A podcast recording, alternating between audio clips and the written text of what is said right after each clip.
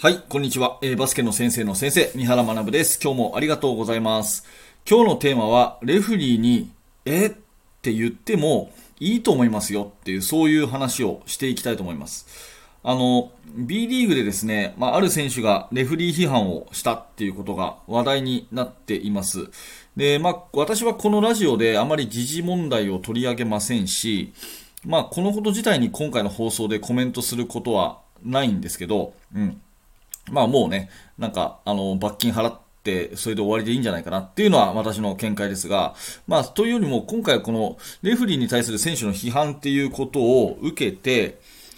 レフリーと選手の関係ってこういうことだよなっていうのを日頃から思ってることをちょっと発信させていただきたいと思います。で、タイトルだけ読んで、レフリーには何も言っちゃいけないよと。審判は絶対だから、ね、えー、とか、そういう表情、そういうことを言っちゃいけないよって、普通は教えると思うんですけど、私はちょっとそこは違うかなというふうに思ってるんで、えー、その考えをね、あなたと共有いたします。で、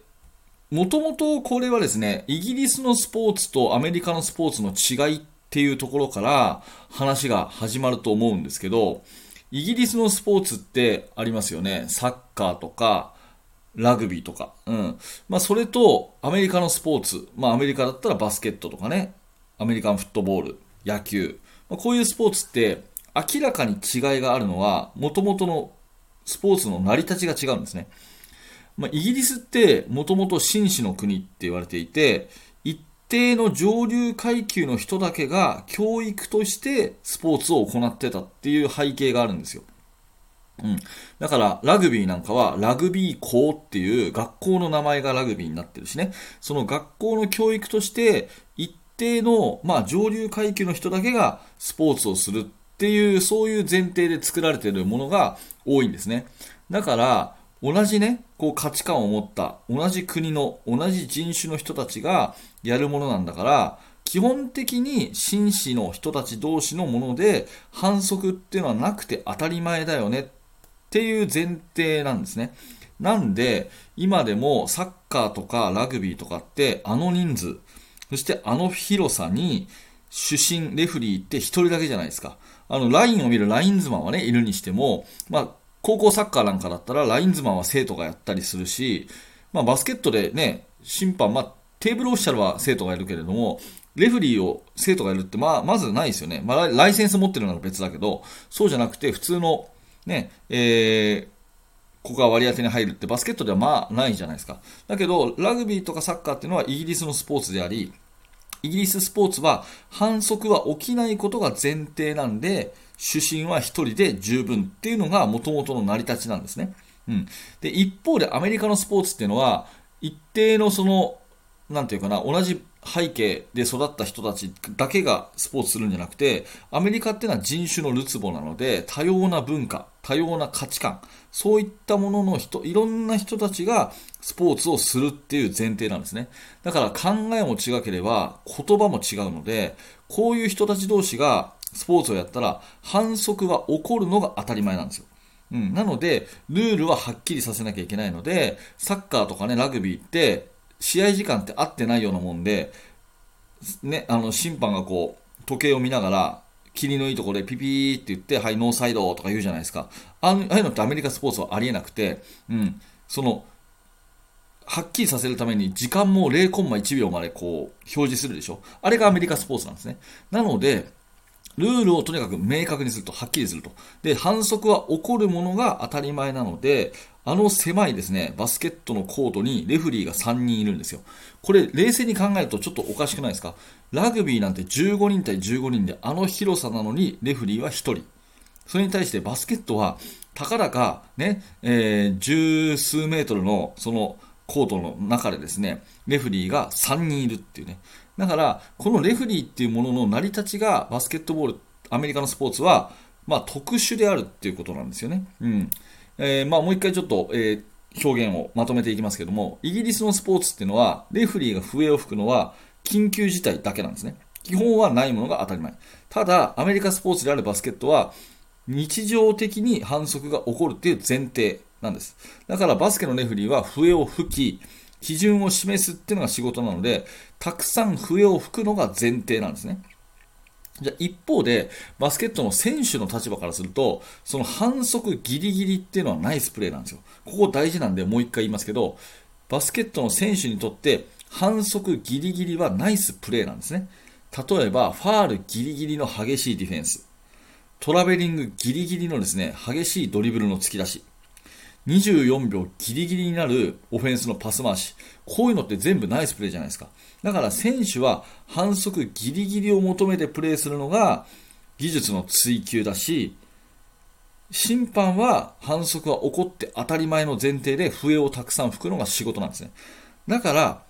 自分はこれは絶対ギリギリセーフだろうと思っているところをピッと吹かれるので、えってなるのって当たり前なんですよ。えってなるのって当たり前ですね。だから、えって言うなっていう指導は、確一的に頭ごなしにもう何があってもレフリーには何も言うなという指導は私はちょっと違うかなと思っていて、何があってもえって思うな、言うなよっていう指導は、プレーを追求するなよって言ってるのと似たようなもんだって私は思っちゃうんですね。うん。だから、もう選手はルールギリギリがナイスプレーなので、それを追い求めますと。うん。で、審判はそのギリギリを許しませんと。うん、反則は起こって当たり前の前提のスポーツだから、笛をたくさん吹くのが仕事なので、ギリギリは許しません。ここで OK、ここはダメっていうのをはっきりさせますというところで、たくさん笛は吹かれるんですね。だから、選手からすると、技術を追求しているときに、はい、それダメって言われたら、え、これダメなの？って思うのは、やっぱ絶対あるんですよ。だからそこの感情を止めちゃうと、なんか技術の追求がなくなっちゃうなっていうのは、私は思うんですね。うん。ただ、まあ、こっからが、えー、まあ、大事なところで、じゃあ何でもかんでもレフリーに文句言っていいかっていうと、そんなことなくて、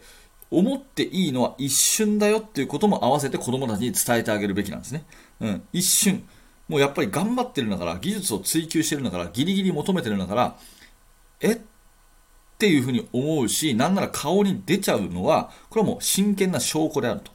ただ、大事なのは、えって思った後に、いつまでもイライラするのか、それとも、あ、これは今日ダメなんだな。じゃ、もうちょい手前で、この線だったらどうだ？っていうような、じゃあ次はこれやってみようっていう仮説思考に切り替えられるかが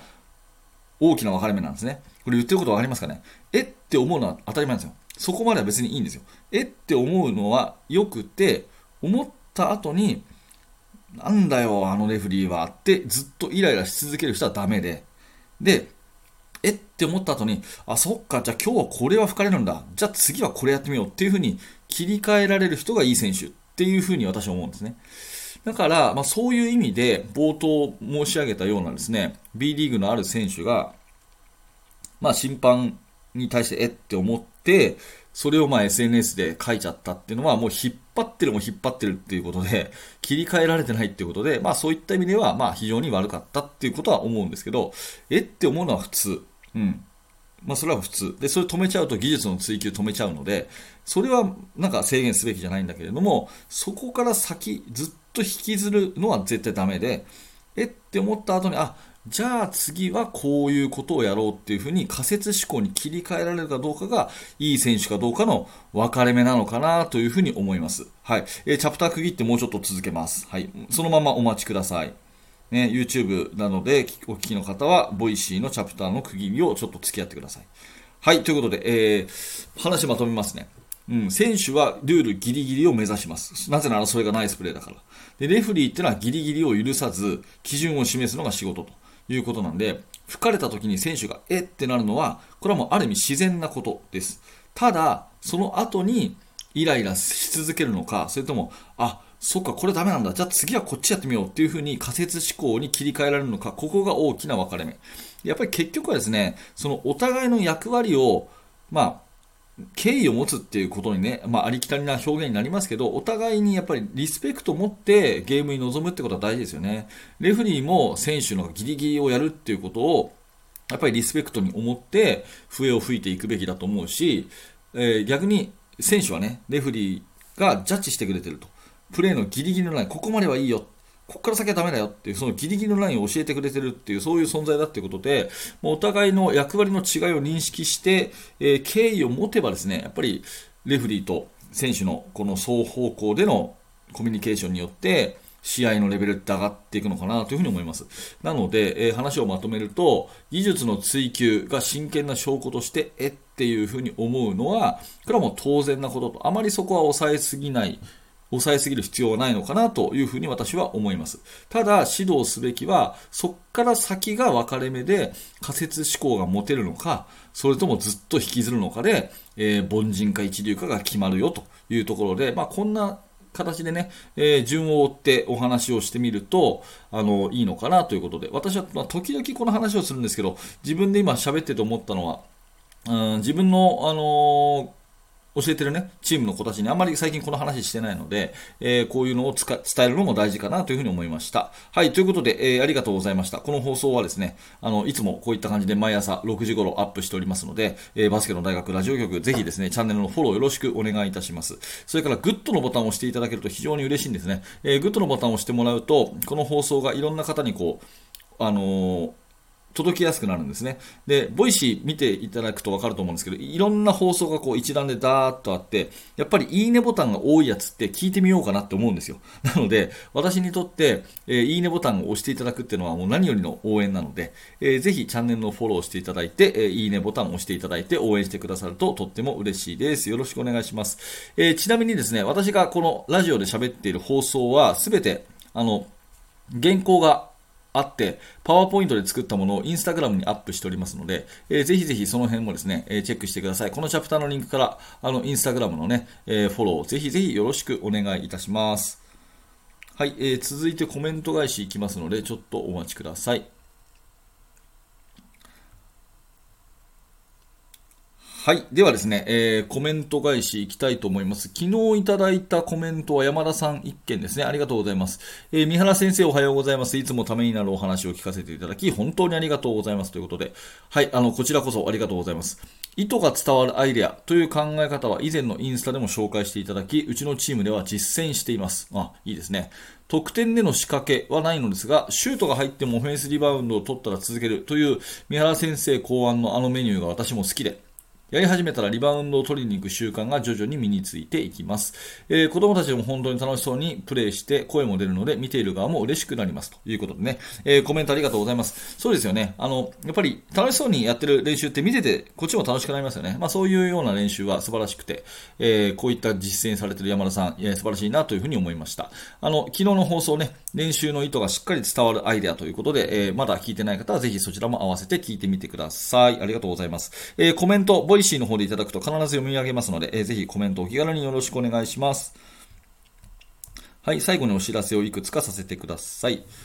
はい、えー、では最後にですね、えー、無料のメルマガ講座のお話をします。メルマガ登録していただきますと、最初の1つ目で限定の動画プレゼントしております。えー、それから、えー、私からあなたにいろんなメッセージを送り、あなたから練習やってもらって感想を送ってもらうとか、そういう双方向のメルマガになってます。完全無料でできますし、えー、解約もすぐできますので、えー、お気軽にメルマガの登録、このチャプターのリンクからよろしくお願いします。えー、最後にバスケの大学研究室のお話です。はい、えー、バスケの大学研究室では現在進行形で手掛けている最新のチーム作りとか、えー、バスケットボールの、えー、最新情報とだとかですね、えー、そういったものをあの記事にして投稿しているオンラインサロンになります。で、今日は YouTube メンバーシップの方の動画、あのメンバーシップの方はね、えー、まあ1週間のアーカイブみたいな形で、えー、音声配信してるんですけども、これはね、今日のは面白いと思いますよ。うん、やっぱり試合で負けると悔しいじゃないですか。で、悔しいのを次に活かしたいじゃないですか。じゃ、活かせるとしたらこういうやり方だよね、みたいな。そんな話をしてまして、えー、Facebook の方では、あの、月曜日に上げた記事なんですけど、それを中心にメンバーシップの方では、あの、音声講義という形にしております。やっぱりこういう風にして、うん、あの、負けた試合って活かすといいよね、みたいなね、そんな話をしてるので、えー、結構これは面白いと思います。もしよかったらですね、えー、バスケの大学ラジオ局の YouTube メンバーシップの方一度お試しいただけると嬉しく思います。よろしくお願いします。はい、ということで今日もお付き合いいただいてありがとうございました。三原学でした。それではまた。